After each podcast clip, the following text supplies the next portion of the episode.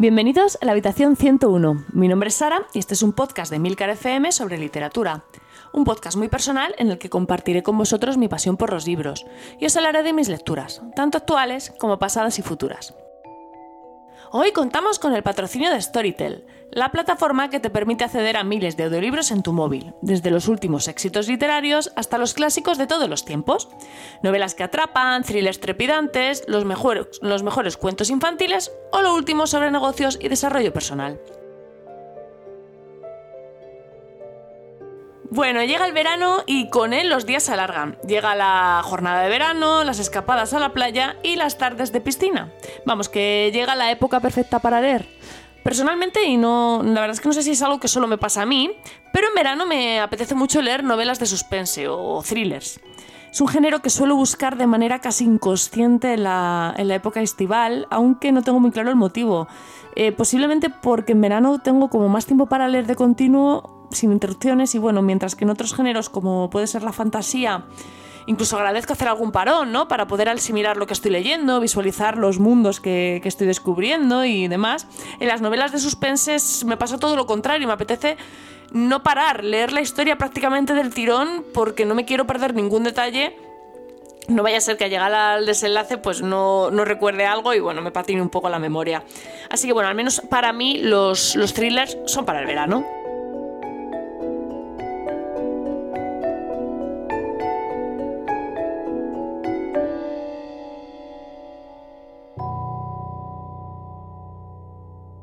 Y bueno, hoy os voy a hablar de algunos de mis autores preferidos de este género y también de las últimas novelas que he leído, que casualmente son dos de las que más están dando que hablar en los últimos meses. Así que bueno, os voy a contar un poquillo sobre ellas.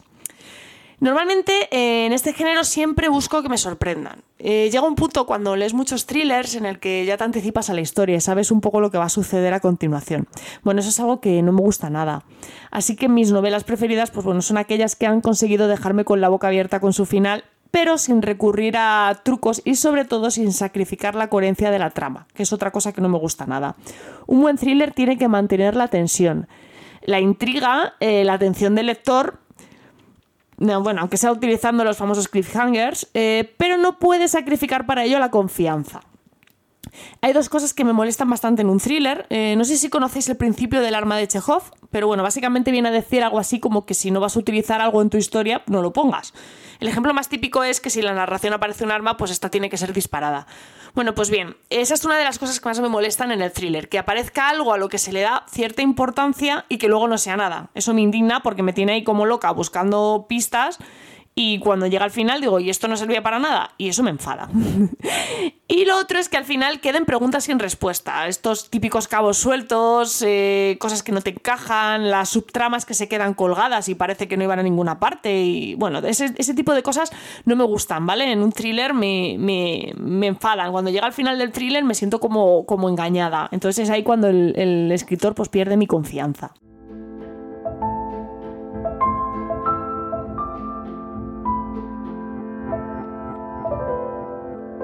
Y bueno, el primer autor del que me gustaría hablaros hoy es Pierre Lemaitre. Es un escritor y, un, guionista francés bastante conocido. De hecho, sus novelas se encuentran traducidas como a, no sé, a docenas de idiomas. Curiosamente, Lemaitre eh, estudió psicología, algo que se nota bastante en sus personajes. Debutó bastante tarde en el mundo de la, literatura. Eh, publicó su primera novela cuando tenía 56 años, que esto lo he leído preparando el podcast porque no tenía ni idea y me ha sorprendido muchísimo. Eh, dio sus primeros pasos en el género de la novela negra, aunque bueno, no saltó a la fama por eso, sino por una novela que se titula Nos vemos ahí arriba, que trata sobre tres soldados y que bueno, tuvo mucho éxito en Francia, tanto que fue traducida a más de 20 idiomas. Y a raíz de aquello, pues bueno, se empezaron a publicar y a traducir otras novelas del autor. Eh, la novela de la que os quiero hablar hoy es Vestido de novia y se trata de la segunda novela publicada por este escritor. Normalmente suelo contar de qué tratan las novelas eh, que recomiendo en el podcast, pero esta vez me vais a permitir que en esta ocasión haga una excepción. ¿Por qué? Bueno, porque una de las peculiaridades que tiene esta novela es que es mejor, infinitamente mejor, llegar a ella sin saber apenas nada de su argumento. Así que bueno, os voy a pedir que confiéis en mí eh, completamente a ciegas además, y os lancéis a leer esta novela sin tener ni idea de su trama. De verdad, ni siquiera leáis la sinopsis de la, de la contraportada, nada. Mientras menos sepáis, mejor. Eh, lo que sí que os puedo contar es que Lemet eh, teje en esta novela una historia fascinante. Yo os aseguro que os va a dejar pegados al libro hasta que acabe. Es una novela muy psicológica, muy al estilo Hitchcock. De hecho, en una entrevista, eh, el propio Lemet confesó que escribió la novela pensando que era, bueno, que quería escribir el tipo de historia que podría haber sido llevada al cine por el cineasta. Bueno, yo he perdido ya la cuenta de las cantidades de veces que la he recomendado, que han sido muchas, porque me, encanta esta novela, y siempre he acertado. Y bueno, me consta que las personas a las que se la he recomendado han hecho lo propio. Así que bueno, es casi una apuesta segura, de verdad, prometido. No, no os enfadéis conmigo por no contaros de verdad de qué va, porque os va a merecer la pena. Y de este autor eh, también quería hablaros, esta vez sin tanto misterio, eh, sobre la serie Verjoven. Es curiosamente la primera novela, mm, la novela, la primera novela de esta serie, que se tituló en nuestro país Irene, o Irene, o no sé cómo se pronunciará, pero bueno, Irene, también fue la primera de Lemet. Eh, la serie está protagonizada por Camille Verhoeven, que es un comandante de la Brigada Criminal de París, que nació con hipotrofia y que solo mide un metro cuarenta y cinco. En cada libro, eh, bueno, cada libro de esta serie va a ser un, volumen independiente, con una historia cerrada, y aunque se va a poder leer de esta manera, o sea, cada uno por libre, yo recomendaría al menos leer el primer libro para entender la historia personal del protagonista, ¿vale? Que aunque no es que tenga una gran relevancia en el resto de novelas, sí que hace un poquito como de hilo conductor y sí que se menciona durante la serie. Entonces, para que no estéis muy perdidos, yo os recomendaría leer la primera novela, que además está muy bien. O sea, que merece la pena leerla. Aunque, bueno, eh, ya os digo, eh, la, historia va de un asesino que tiene un método pues un poco particular, ¿no? En cada asesinato homenajea una novela negra clásica. Es una novela que está bastante bien, a mí me enganchó mucho y tiene un final muy potente. Eh, aunque no es la mejor de la serie, y es que Lemet nos lo pone muy difícil porque hace unas novelas de mucho nivel. Entonces, pues bueno, elegir la mejor es muy complicado. Para mí la mejor es la segunda entrega, que se titula Alex y es la novela que para mí corona a Lemaitre. Eh, juega con el lector como quiere eh, y nos regala una historia retorcida, impactante y muy, muy, muy sorprendente. La historia comienza con una mujer que es secuestrada en plena calle por un desconocido y acaba encerrada en una nave abandonada en una caja de madera que cuelga del techo y rodeada de ratas. A partir de ahí, bueno, se va a iniciar una carrera contra el reloj para salvar su vida, pero eh, esta no es una novela más y la historia no va a ser tan sencilla de contar. Ya os digo que, bueno, lo que hace aquí Lemet es magia y lo digo de manera literal, o sea, la cara que se te queda cuando, al terminar cuando terminas el libro es la misma que la de un niño después de ver a un mago hacer aparecer un conejo de la chistera. O sea, flipante.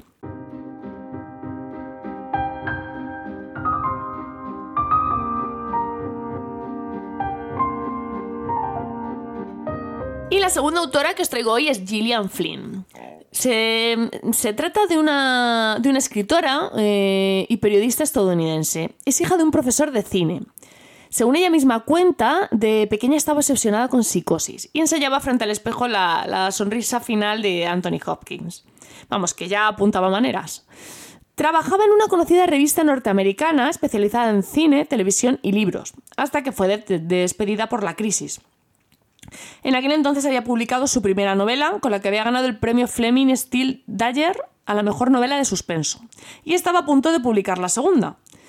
Con la tercera novela, Perdida, destronó en, en las listas de ventas a la archifamosa 50 sombras de Grey, que bueno, no tiene nada que ver con esta novela, la verdad, es que no se parece ni un poquito, pero ya tiene mérito desbancar a, a 50 sombras de Grey, que no sé si recordaréis que fue un boom. Vendió los derechos de, la película a 20th Century Fox, que la produjo eh, y estuvo protagonizada por Ben Affleck y Rosamund Pike. Y bueno, vueltas que da la vida, por aquel entonces Gillian Flynn aparecía con frecuencia en la portada de la revista en la que, de la que había sido despedida. Así que bueno, muy curioso. A mí me gusta mucho esta autora porque bueno, sus historias son buenísimas, pero sobre todo porque sus personajes son brutales. Eh, no, no, sé, no sabría decir un, un orden de preferencia, de hecho, porque, bueno, me gustan, tiene tres publicadas y las tres me encantan, así que, bueno, os las voy a, hablar de ellas en orden cronológico y acabamos antes. La primera novela que publicó fue Heridas Abiertas, eh, o Sharp Object en, el título original, que posiblemente os suene porque el año pasado HBO estrenó una serie basada en esta novela que estaba protagonizada por Amy Adams. Eh, la serie, por cierto, no estaba nada mal, aunque bueno, yo prefiero, prefiero bastante el libro. Eh, hay un problema con las adaptaciones de las novelas de Gillian Flynn, eh, al menos bajo mi punto de vista, y es que ella es muy sutil a la hora de describir a sus protagonistas, a la hora de contar su historia. Ella te va dejando pistas y te va mostrando todo muy poco a poco, eh, hasta que llega un punto en que tú descubres algo y de repente comprendes todo lo que se te ha ido escapando. no te lo puedo explicar mejor sin hacer spoilers, pero bueno, es algo que a mí me encanta de las novelas de esta autora y que, claro, al adaptarlo al cine o a la televisión no se puede hacer, obviamente. Entonces, pues bueno, te, te pierdes esa, ese toque especial que tienen sus historias y se queda en una buena historia, pero no deja de ser una historia más. Entonces, pues bueno, yo por eso recomiendo eh, leer siempre el libro antes de ver la serie porque o la película, porque si ves la serie o la película, el libro se te va a quedar pues como un pan sin sal. Bueno, la protagonista de la novela es Camille, que es una periodista que se ve obligada a viajar a su pueblo natal para cubrir un asesinato que se ha cometido allí. Y bueno, sé que aquí parece la historia de siempre, pero de verdad creedme cuando os digo que no lo es.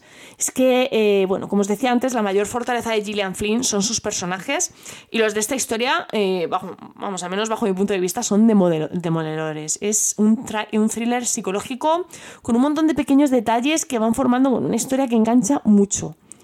Las protagonistas de Gillian Flynn son siempre mujeres, pero mujeres que se salen de lo convencional. Son, por así decirlo, las antiheroínas no solo que la sociedad espera de las mujeres y posiblemente sea eso lo que las hace tan reales.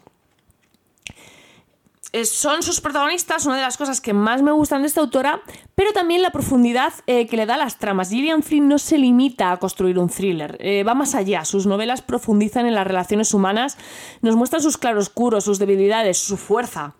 normalmente cuando yo acabo de leer un thriller me pongo a reflexionar sobre el final, si me ha cuadrado, si ha quedado algún cabo suelto, vamos, que me pongo así en plan detective.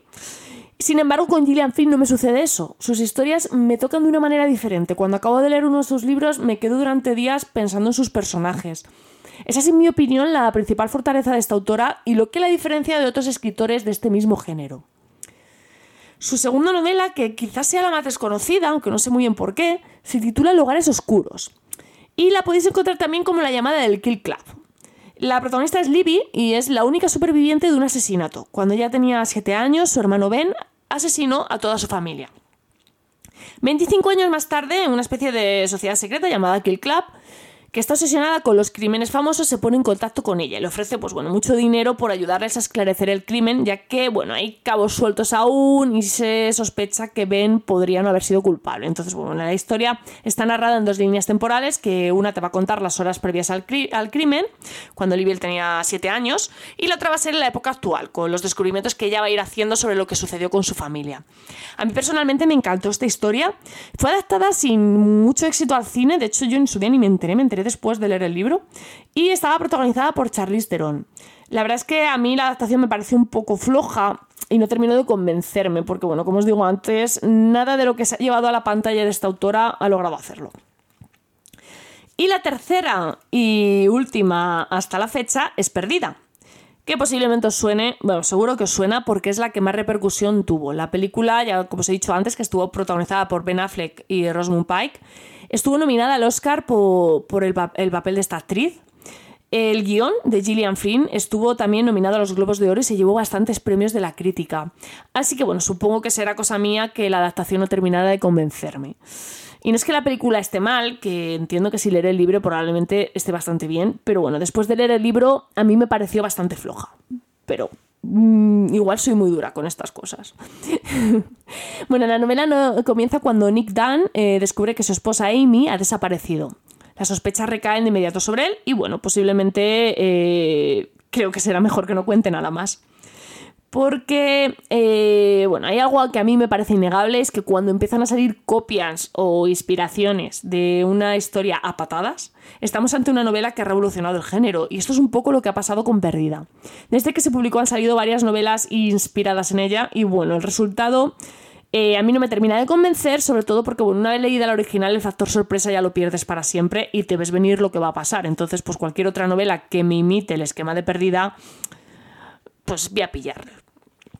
Y es que, bueno, la clave de esta novela es precisamente esa, el factor sorpresa. Así que si me vais a disculpar si no os cuento mucho sobre ella, nuevamente, Y es lo que tiene, es lo que tiene hacer un programa sobre thrillers sin spoilers, que me tengo que andar con pies de promo. Así que nuevamente vais a tener que confiar en mí.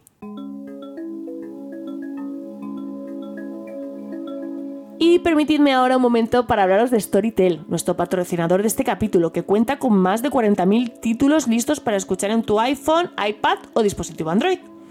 Es la primera plataforma en ofrecernos un montón de títulos en español, además de por supuesto en inglés y en catalán y euskera. Puedes buscar los libros a pecho descubierto entre sus categorías o hacer clic a la pestaña de recomendaciones donde verás que es una, una aplicación que está apostando muy fuerte por esto. Reina Roja, Vestido de novia, Perdida, Palmeras en la nieve, Sapiens. Bueno, todos los supermentas del momento están aquí y puedes empezar a escucharlos ya entrando en storytel.com barra habitación uno, 101 donde podrás registrarte y obtener un periodo de prueba de 30 días en lugar de los 14 habituales. Poder leer libros escuchándolos mientras conduces, corres, atiendes la casa o bueno, incluso trabajas, nos abre una nueva ventana para disfrutar más de nuestra pasión, la literatura. Y seguimos con el panorama nacional. Una novela que ha tenido mucha repercusión mediática desde su publicación en mayo del año pasado ha sido La novia gitana, de la desconocida Carmen Mola. Y digo desconocida porque es un misterio quién se encuentra detrás de este seudónimo.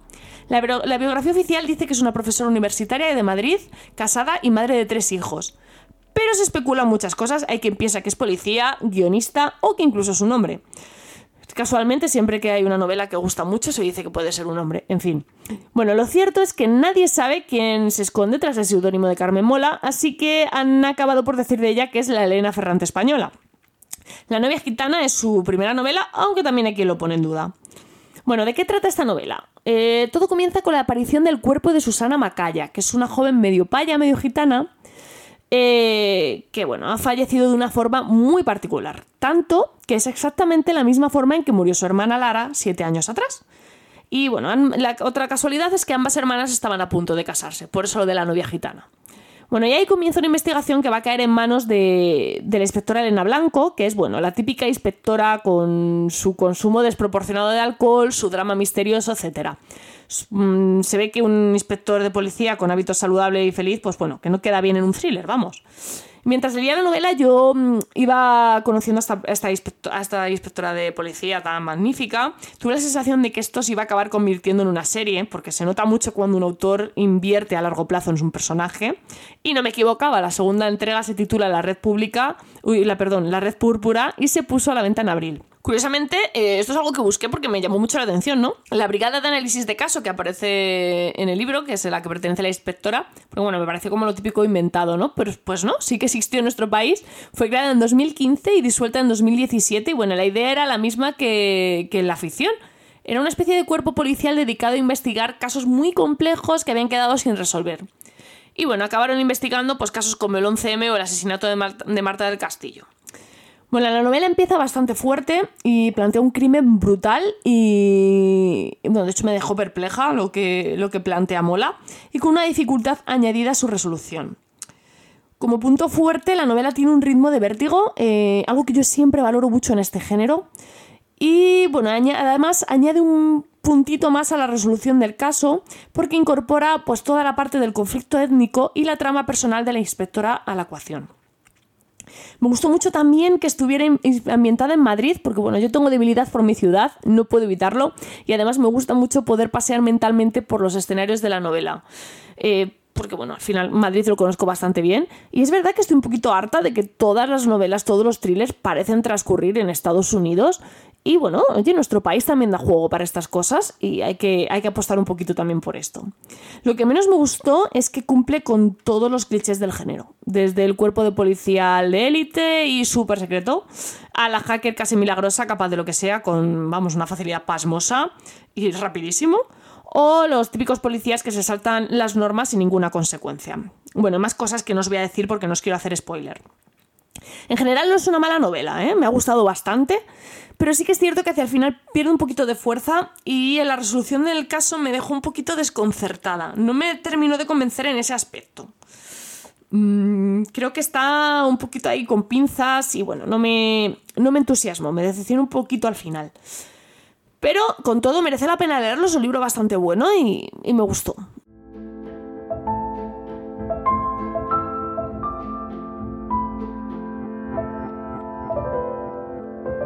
Y seguimos hablando de autores nacionales, en esta ocasión de Javier Castillo. Este mes he estado probando Storytel, nuestro patrocinador, y bueno, la novela que elegí eh, fue Todo lo que sucedió con Miranda Hub que es lo último que ha publicado este autor. No sé si lo conocéis, pero bueno, tiene una historia curiosa. Era asesor financiero y escribió su primera novela, El día que se perdió la cordura, en sus trayectos diarios de tren. Lo publicó por su propia cuenta a través de Amazon y bueno, tuvo tanto éxito que una editorial se fijó en él. Yo voy a confesar que el día que se perdió la cordura no me terminó de convencer y sé que empieza a parecer que soy muy dura con, con, los thrillers, que también, pero es verdad que es una novela que empieza muy fuerte, tiene una premisa muy potente, muy buena, pero a medida que avanza va perdiendo fuelle y sobre todo coherencia. Y hacia el final no tiene credibilidad ninguna. Entonces a mí eso es algo que no me gusta nada, ¿no? Es como os comentaba antes, me quedo reflexionando después de leerla y cuando no me encajan las cosas, mm, como que me, me molesta, ¿no? Entonces, pues bueno, la sensación que tuve fue un poquito de decepción. Pero bueno, como era una primera novela, es un autor que ha seguido cosechando éxitos. Al ver su último libro en Storytel, dije, bueno, pues vamos a darle una oportunidad estado, estado leyendo, bueno, o mejor dicho, escuchando mientras corría. Y bueno, tengo que decir que esto de escuchar libros mientras hago deporte tiene algo muy bueno, al menos para mí. Y es que ha conseguido que mantenga cierta constancia en mis rutinas deportivas. Aunque bueno, solo sea por acabar de, escuchar la historia. Antes me llevaba el, el, Kindle al gimnasio y me ponía ahí en la máquina de correr, pero bueno, yo sé que la gente me miraba como si estuviera loca. Ahora te puedes poner los cascos que queda más discreto, ¿no? Bueno, al principio me resultaba algo, algo frustrante, eso sí, porque la narración era como muy lenta, ¿no? Pero descubrí que hay una opción que, igual os suena muy tonto porque lo conocéis todos, pero bueno, que permite acelerar un poquito la narración. Y a mí concretamente eh, me resulta mucho más cómodo escucharlo un poquito más rápido de, lo normal. No sé si es porque yo leo rápido, pero como que me, me cuadra más. Bueno, el experimento ha sido bastante interesante. La verdad es que nunca se me había ocurrido escuchar una novela y la experiencia ha sido más positiva de lo que esperaba. La novela empieza muy lenta, muy muy lenta. Eh, Ryan y Miranda son un matrimonio de guionistas de Hollywood que están en plena crisis de pareja y que deciden, por sugerencia de su terapeuta, ir a pasar un fin de semana a una cabaña apartada. Nada nuevo ni muy original. El protagonista es muy amigo de su antiguo profesor, un guionista de Hollywood, que consiguió mucha fama y prestigio con su primera y única película. Y aquí yo me estaba acordando mucho de la verdad sobre el caso Henry Quebert, que por cierto es otra novela que os recomiendo mucho. El caso es que, bueno, cuando Ryan llega a la cabaña se encuentra con que Miranda no está, así que denuncia su, desaparición a la policía. Y sí, bueno, se parece bastante a perdida. La trama está dividida en tres historias, la de Ryan, la de Miranda y la de James Black, que es el misterioso profesor de, de Ryan y Miranda. Y bueno, estas tramas se van hilando hasta llegar a una conclusión común y nos van dando pequeñas pistas sobre lo que ha podido suceder y bueno, sobre lo que pasa al final. A mí, personalmente, eh, no sé si lo estoy diciendo desde el enfado, porque me lo acabo de terminar hace un ratito, pero bueno, me ha decepcionado bastante. No es una mala novela si no has leído la verdad sobre el caso Harry Quebert o Perdida. Pero si lo has hecho, pues bueno, es una copia bastante regulera. Eso sí, de algún modo sí que ha conseguido sorprenderme con el final, porque me he pasado todo el libro pensando que era imposible que fuera a calcarme perdida y pensaba que, bueno, en algún momento me iba a dar un giro a la trama y, no sé, cambiar algo, sorprenderme. Y no, hace un pérdida de manual. Y lo siento si esto supone un spoiler, pero también os digo que si os lo parece, quizás esta novela no sea para vosotros.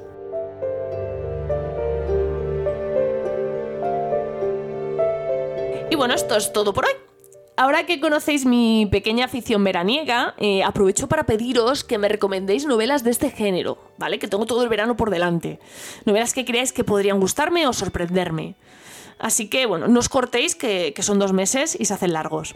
Muchas gracias por el tiempo que habéis dedicado a escucharme. Tenéis todos los medios de contacto y enlaces de este capítulo en emilcar.fm barra habitación 101. Y no olvidéis registrar vuestra cuenta en Storytel entrando en storytel.com barra habitación 101 para obtener un periodo de prueba más largo de 30 días y conocer su servicio de audiolibros gracias al cual hagáis lo que hagáis y estéis donde estéis tendréis un audiolibro que os atrapará. Si os animáis, varias de las novelas de las que os he hablado hoy, como Vestido de novia, Perdida, La verdad sobre el caso Harry Quebert o todo lo que sucedió con Miranda Hub, están disponibles en la plataforma. Os lo dejaré enlazado, como siempre, en la entrada del, del blog. Leed mucho, tomad el sol con protección y recordad, nos encontraremos en el lugar donde no hay oscuridad.